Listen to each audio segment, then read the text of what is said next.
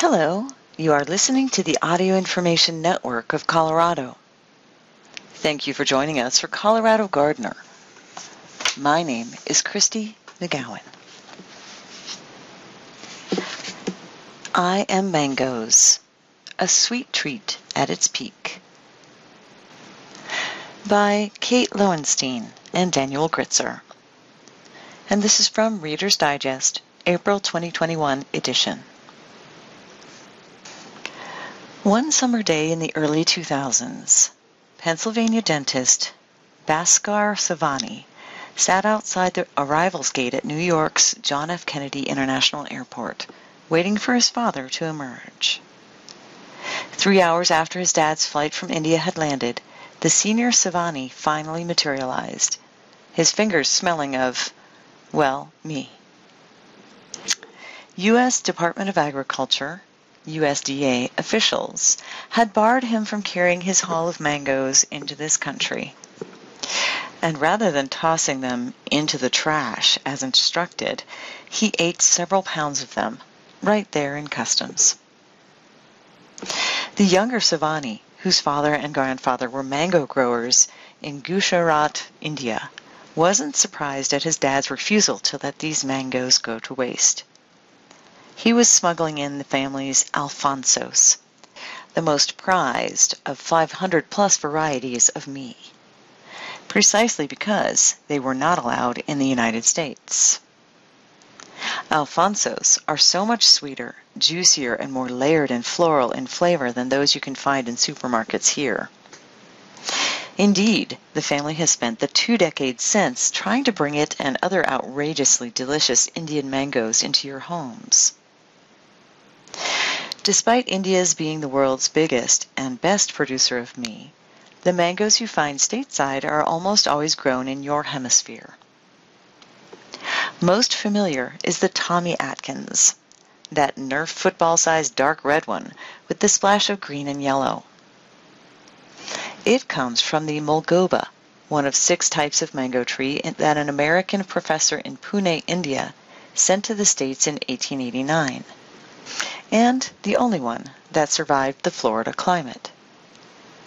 But give a Tommy Atkins to a mango connoisseur, and you'll get laughed out of this Fruit of the Month club. Much more worthy of your supermarket purchase is the bright yellow Atalfo, or champagne mango, grown in South America.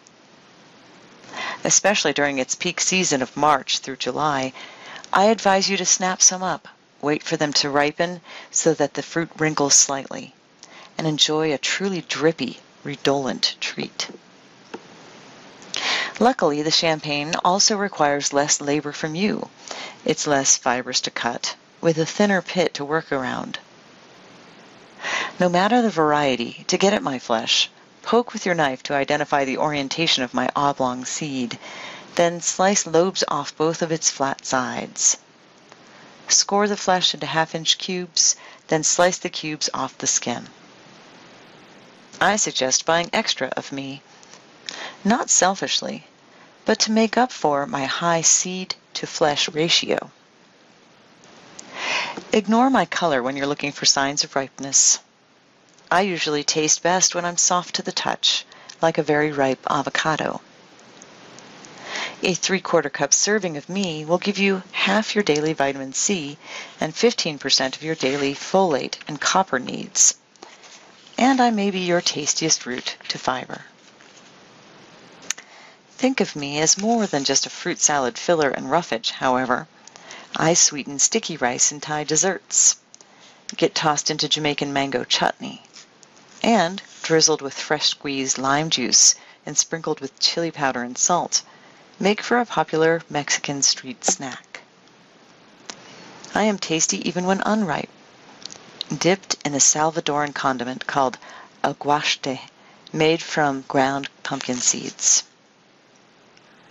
Over the centuries in India, I have become a national emblem, triggering mango orgies, eating frenzies at the start of my season, and even inspiring the country's paisley pattern, whose shapes, if you look twice, resemble mine. Hence the Savani's quixotic mission to spread the magic. In two thousand six, after the junior Savani had worked for years to convince the United States to let the Alphonso in, George W. Bush sampled one and called it a hell of a fruit. The U S and Indian governments struck a deal permitting Indian mangoes to enter the states. In return, India allowed in Harley-Davidson motorcycles, previously banned on account of their high carbon emissions. Savani imported the first load of Alphonsos in April two thousand seven. Those boxes sold out immediately, and everyone thought it was only a matter of time before they took over the U S market. But the cost of shipping, combined with various U S D A importation hurdles, put the price too high, up to forty dollars for a dozen. Aside from the canned pulp available online, the Alphonso left America. Yet Bhaskar Savani is his father's son. He now sells another delicious Indian mango, the Kisar, via Fresh Direct, and vows that it's only a matter of time before the king of my species sits by its humbler cousins in your supermarkets.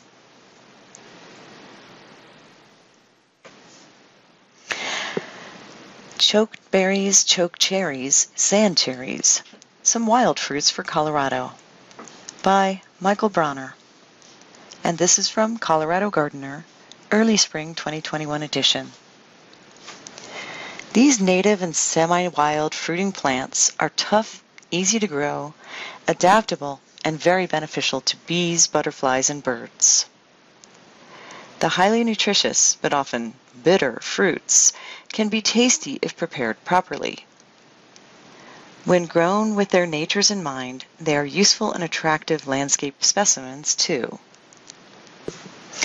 Choke berry, Aronia melanocarpa, isn't the same as choke cherry, Prunus virginiana.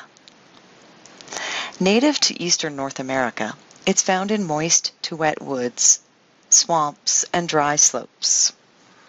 In the garden, black choke berry has three seasons of interest. The showy five-petaled white flowers bloom in May, followed by pea-sized black fruit. In the fall, the attractive shiny green leaves turn a rich red and orange. The wild species commonly grows three to six feet tall, sometimes to eight feet. Other Aronias are Morton Iroquois Beauty, two to five feet, McKenzie, Nero, and Viking selected for fruit, and Low Scape Mound, just one to two feet tall. There are two other taller species. Brilliantissima is six to ten feet with red fruit and blazing red fall color, and Aronia prunifolia, eight to ten feet with large deep purple fruit and rich red fall color. All Aronia melanocarpa varieties are tough and hardy to zone three and eighty-five hundred foot elevation. The other species are hardy to zone four, seventy-five hundred feet.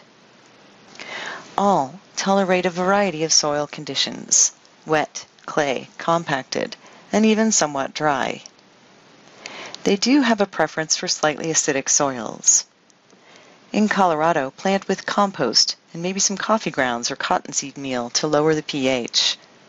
Mulch two inches deep and give some irrigation. They can be planted in a wet spot, around a pond, along a stream, or in a rain garden. They can sucker, which is helpful in erosion control, or you can remove suckers to control spreading. Full sun gives better fall color and fruit production, but Aronia grows well in Colorado in part shade.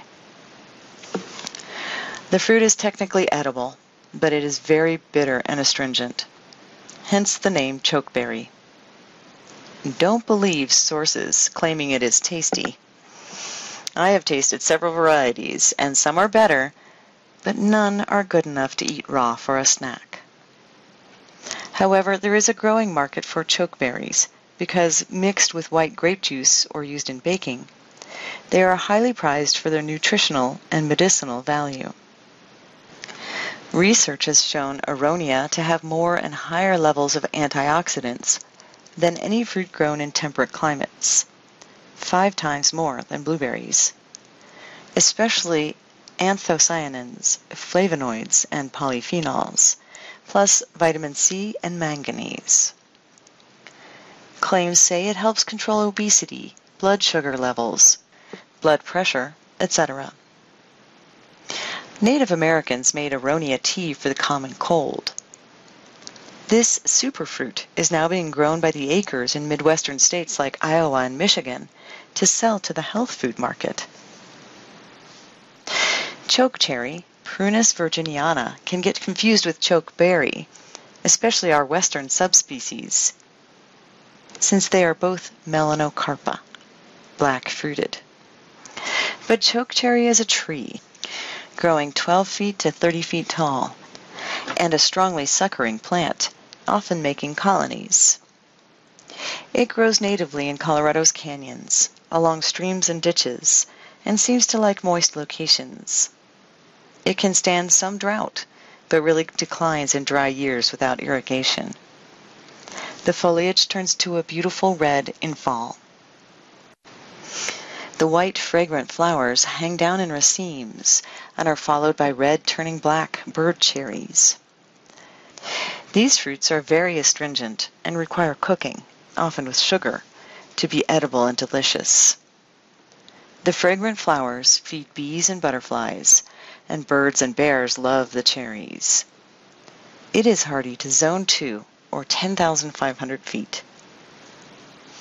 There are two purple-leafed selections of chokecherry, Schubert and Canada Red. Both trees leaf out green and turn purple-red as they mature. According to some sources, Canada Red was selected for faster growth, straighter trunks, and better branching. Other experts say if they are grown vegetatively, not from seed, there may be little difference between them. Another purple-leafed variety was found and propagated by Scott Scoggerbo of Fort Collins Wholesale Nursery. Unlike other chokecherries, it doesn't have the problem of spreading widely by suckers, so it is called sucker punch. A yellow-fruited variety, Leucocarpa, was rediscovered at the Cheyenne U S D A experimental station and named Yellow Bird. All chokecherries make good screens, wildlife habitat, and are useful for controlling erosion. Another native Colorado cherry is Prunus besseyi, the western sand cherry. This shrub is sometimes confused with the purple-leaf sand cherry, Prunus cistena, a small non-native tree. Prunus besseyi spreads four feet to six feet tall, with masses of fragrant white flowers that feed the bees.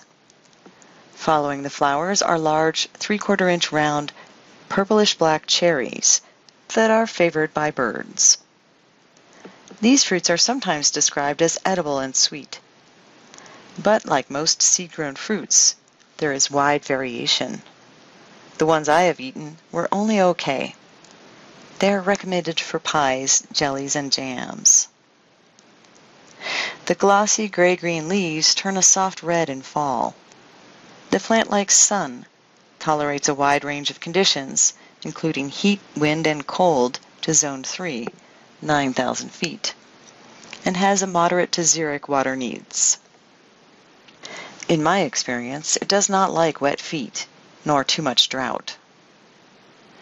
Rabbits can eat the thin stems to the ground in winter. Colorado Gardener editor Jane Schellenberger says mulching with sharp-edged pine cones, ponderosas, discourages rabbit munching because it hurts their feet. An outstanding selection, Pawnee Buttes sand cherry from Plant Select, varies between fifteen inches and thirty inches high and spreads four feet to eight feet wide.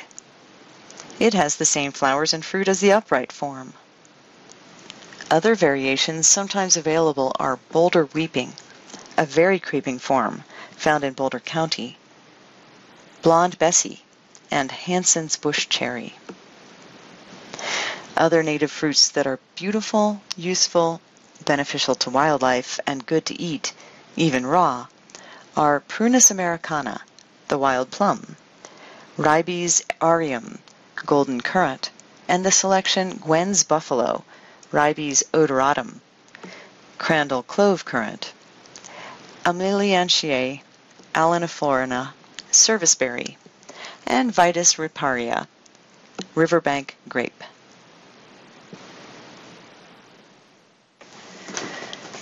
Batty for Bats, A Gardener's Friend, by Diana Wells. And this is from Greenprints, Spring twenty twenty-one edition. This fall I had a nasty surprise. I hadn't suspected my roof was leaking, but it turned out to be so deteriorated that there was no choice. I had to get a new one before winter. So on one of the last fine days of autumn, I sat in the yard and watched as the old one was pulled off, filling a huge dumpster.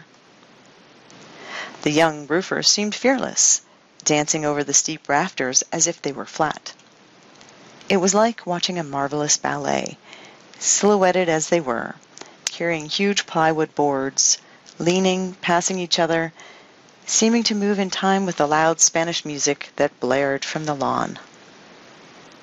I couldn't tear myself away. It was as if I had journeyed to some exotic foreign country to see a famous acrobatic show. Actually, I could have traveled a long way for what it cost. Anyway, as they didn't speak English, I showed them a picture of a bat and pointed to the attic of the house. They nodded vigorously. I wasn't surprised. Long ago on summer nights, my husband and I used to count the bats as they came out of our roof to sweep over the darkening lawn or dip into the pond to drink. "Eat, eat," Charles would cry, and they did. Bats live in high, dark places, sleeping all day and emerging at night to hunt. Typically, they would live in high church bell towers or belfries.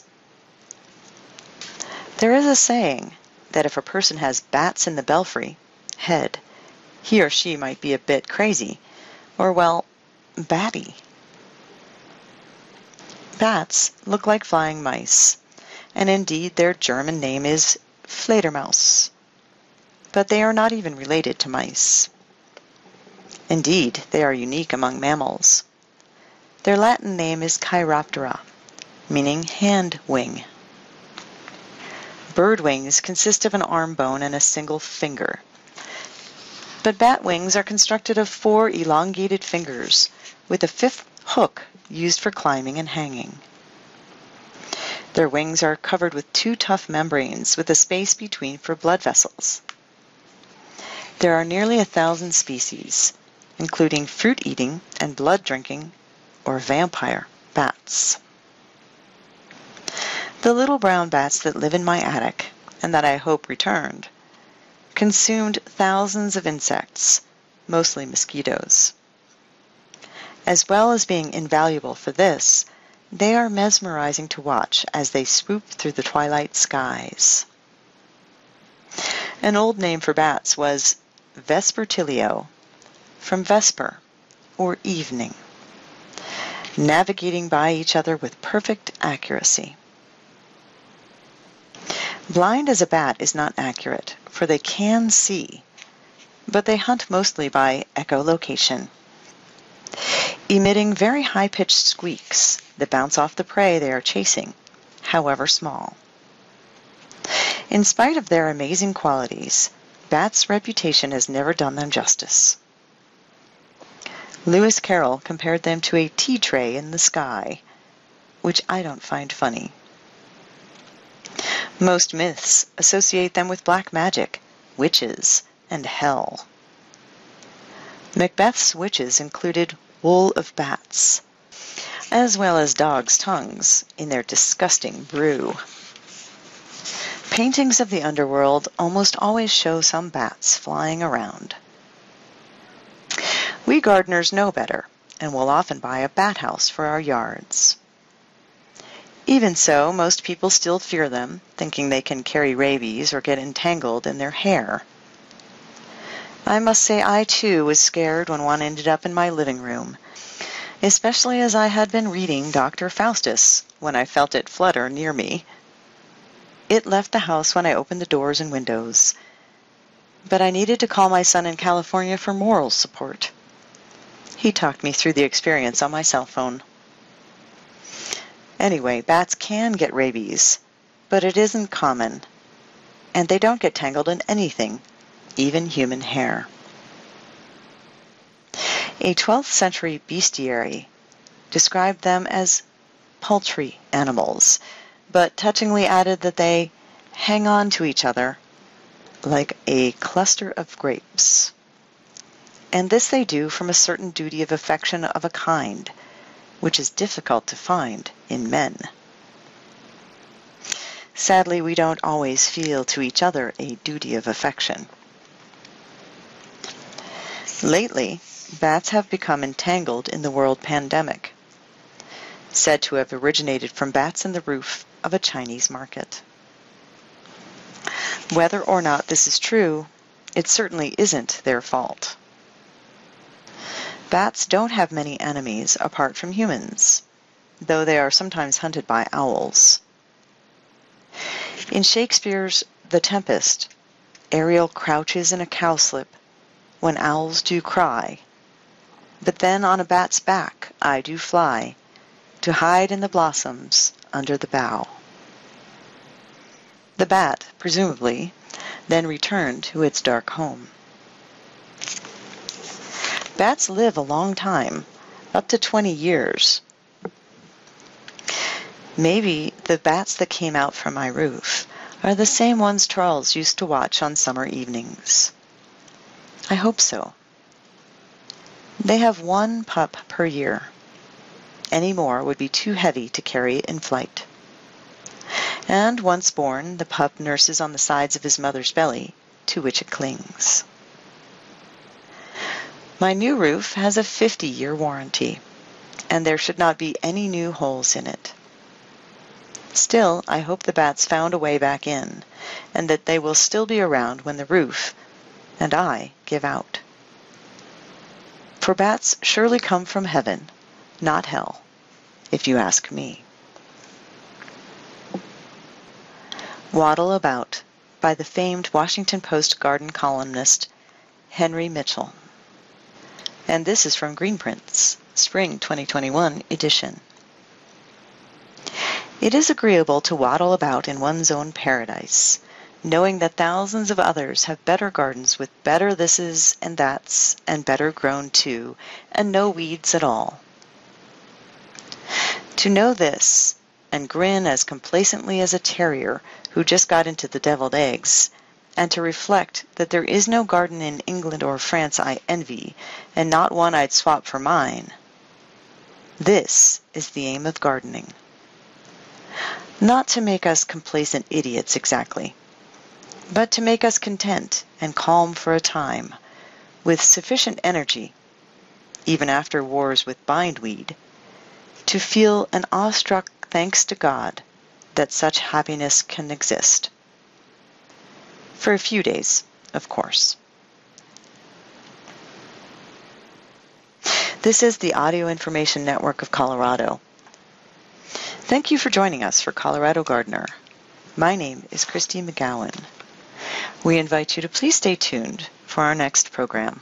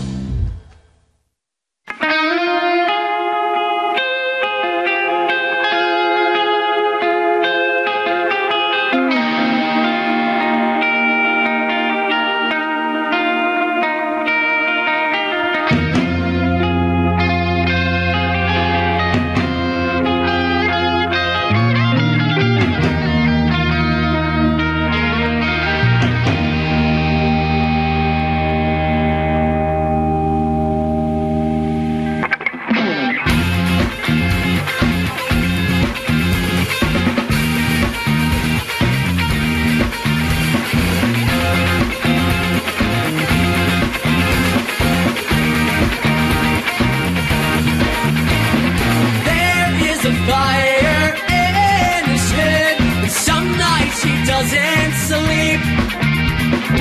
sleep.